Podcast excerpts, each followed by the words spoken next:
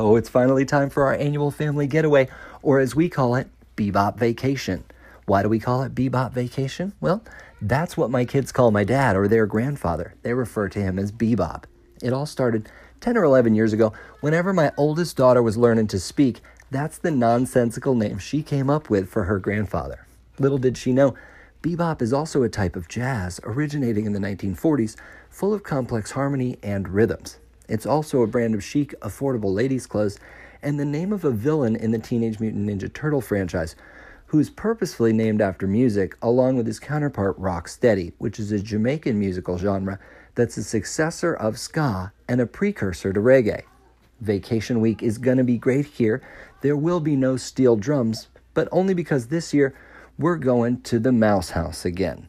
I will keep you regaled with tales of trips past all week long, and you can feel free to call and tell me of your favorite getaways, staycations, or even vacations as we talk about vacationing, gilding, and trucking.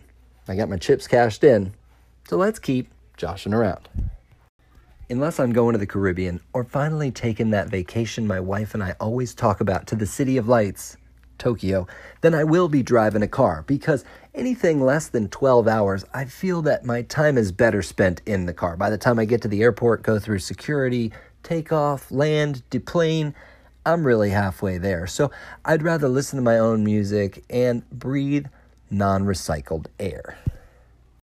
While we won't tell the story today, I'm so committed to driving that at one point I drove from Florida to LA and I made it in less than two and a half days. I had lots of training for the trek, as most of my family vacations growing up were of the road trip variety.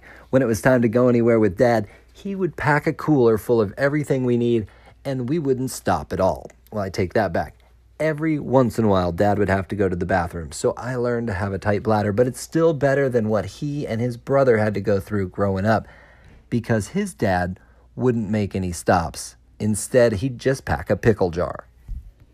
My grandfather was a traveling salesman. He bought the first car sold with air conditioning. It said the air conditioner took up the entire trunk. There were two tubes that would run along each side of the car and just blow somewhat cold air onto the passengers. This was the car that they took from Florida to New York on a road trip with that pickle jar.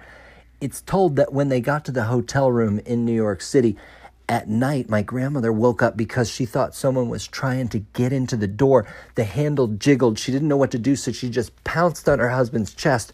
My grandfather felt this. He just let out a to which that must have scared whoever was at the door. The noises stopped. But then the papers reported the next morning the same floor of that very hotel there was a robbery that led to a murder.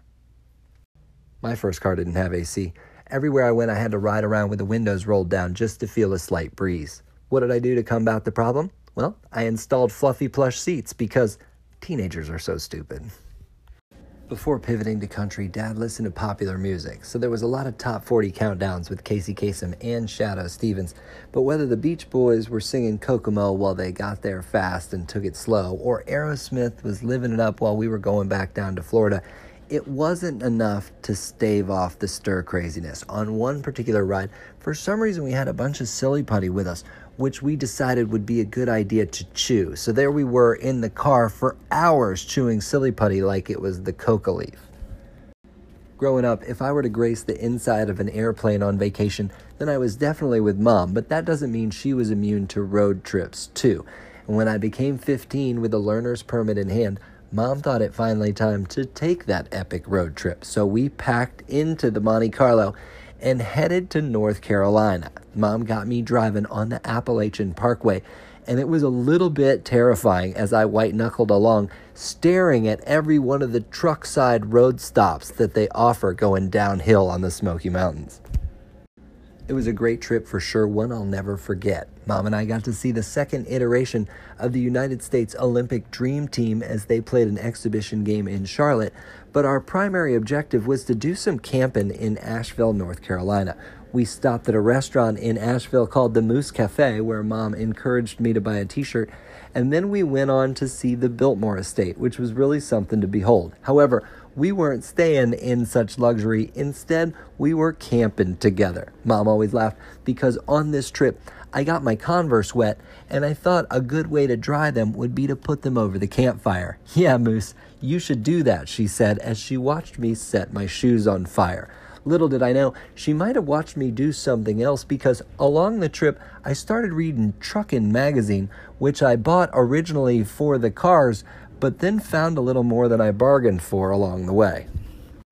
Located in Asheville, North Carolina, the Biltmore Estate is an extravagant private residence and tourist attraction built by George Washington Vanderbilt between 1889 and 1895. At 178,926 square feet, the Biltmore Estate is the largest privately owned house in the United States. It stands today as one of the most prominent remaining examples of the Gilded Age. The Gilded Age is an era in United States history of rapid economic growth that ran from the 1870s to about 1900. The name derived from the 1873 novel by Mark Twain titled The Gilded Age A Tale of Today, which satirized an era of serious social problems masked by a thin gold gilding. The term gilding covers a number of decorative techniques for applying fine gold leaf or powder to solid surfaces such as wood, stone, or metal to give a thin coating of gold.